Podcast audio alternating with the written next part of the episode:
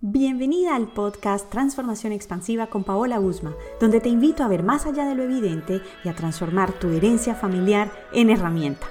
A partir de este momento, ábrete a ver más allá de lo evidente, a inspirarte, a cuestionar las ideas y creencias familiares y, por supuesto, a la toma de conciencia.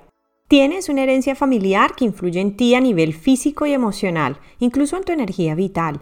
Lo quieras creer y reconocer o no, es así.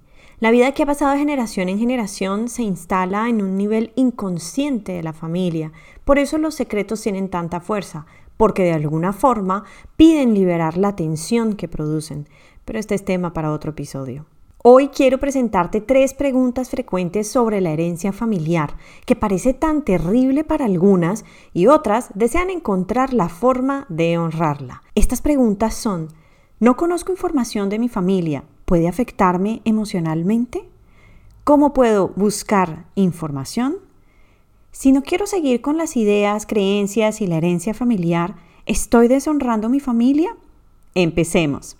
La primera pregunta, no conozco información de mi familia, ¿puede afectarme emocionalmente? Sí, de hecho es muy común que exista una rama del árbol familiar de la cual tienes más información. He conocido mujeres que conocen muchos datos y experiencias de un lado, por ejemplo el materno, e ignoran cosas básicas como la fecha de nacimiento de la abuela paterna e incluso más sobre esa rama del árbol. Ese vacío en la información influye en tu vida de alguna forma, porque al silenciar las experiencias de ese lado, hacen que éste se vuelva débil a nivel de la información y que tenga mucha fuerza a nivel inconsciente. Es como si el vacío de información terminara impactando tu vida.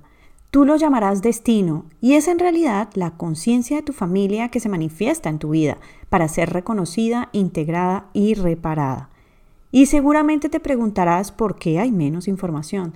Esto es básicamente por situaciones dolorosas, duelos abiertos o secretos que prefieren meterse bajo la alfombra. La consecuencia es que la conciencia familiar hará que regresen a través de diversas situaciones y así darles un lugar. La segunda pregunta, ¿cómo puedo buscar información? Hay varias formas de hacerlo. Primero tienes mucha información a nivel consciente e inconsciente. Es cuestión de que te des un paseo por las historias que te han compartido, que has escuchado. En eso lo oral cobra muchísima importancia. Puedes tú misma preguntarte y recordar sobre los miembros de tu familia. Además de esto, en tu cuerpo viven las memorias. Entonces, al preguntarte, puedes sintonizar con lo que sientes sobre estos antepasados. Allí tienes pistas. La otra forma es preguntar. Pero quiero aclararlo, y ya lo dije en el episodio 15, las historias familiares son reveladoras. Te invito a que con mucho respeto realices preguntas abiertas, dando lugar a que tu interlocutor te cuente su versión de la historia. Y lo preciso, es su versión. Recuerda que cada miembro de tu familia tiene una visión de la vida, del mundo y de sus propios familiares. En esas preguntas abiertas podrás descubrir puntos importantes sobre tu familia. Son preguntas algo así como, ¿qué puedes decirme sobre? ¿Cómo recuerdas a? Y claro, ese respeto implica que comprendas a nivel mental y emocional si tu familiar no quiere profundizar o hablar de algún tema. Eso es respeto por la jerarquía y eso también te lleva al amor. Porque si tu interés es revelar secretos, déjame asegurarte que será mal vivido por tus familiares y por la conciencia familiar. En eso, el árbol sabe cuándo, cómo y de qué forma mostrar lo que necesita salir. Si te disfrazas de verdugo, investigadora o jueza, puedes vivir las consecuencias en tu propia vida. Y la tercera pregunta más frecuente. Si no quiero seguir con las ideas, creencias y la herencia familiar, ¿estoy deshonrando mi familia? No, tienes la capacidad de elegir, pero hay dos cosas importantes, desde qué lugar eliges y cómo lo vives. Esto quiere decir que si eliges no seguir alguna idea, creencia o herencia familiar desde el orgullo, la rabia o la soberbia, es muy probable que al final termines siendo o haciendo eso y lo será directa o indirectamente. En cambio, si decides elegir desde el amor por ti misma, es diferente. Eso significa que tomas la decisión por ti, sin rencor, juicio o sentimiento de superioridad. Te doy un ejemplo. Imaginemos una mujer que considera que es terrible que en su familia las mujeres no hayan podido estudiar y se hayan dedicado solo a ser madres. Y que en consecuencia ella diga, yo lo haré diferente, yo voy a estudiar y a especializarme y no seré como ellas.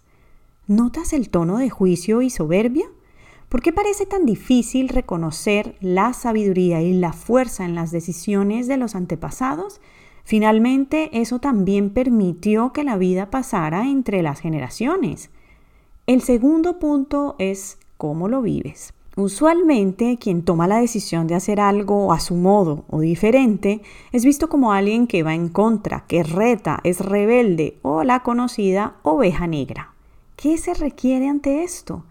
Una dosis ilimitada de amor propio, Van a criticarte, juzgarte e incluso dejar de hablarte o excluirte de formas sutiles o directas.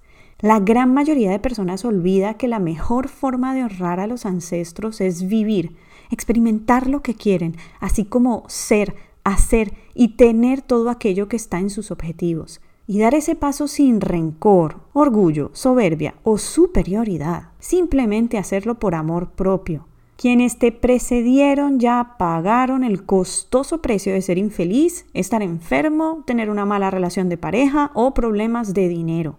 Con el regalo de la vida tienes la oportunidad de vivirla como quieres. ¿Te atreves? Me ha encantado hablarte y compartirte estas tres preguntas frecuentes sobre la herencia familiar y que recuerdes que la transformación expansiva es posible y es un derecho de vida. Te envío un abrazo. Chao. Este episodio ha terminado. Suscríbete para potenciar tu transformación, expansión y toma de conciencia. Ahora es tu turno. ¿Te atreves a transformarte?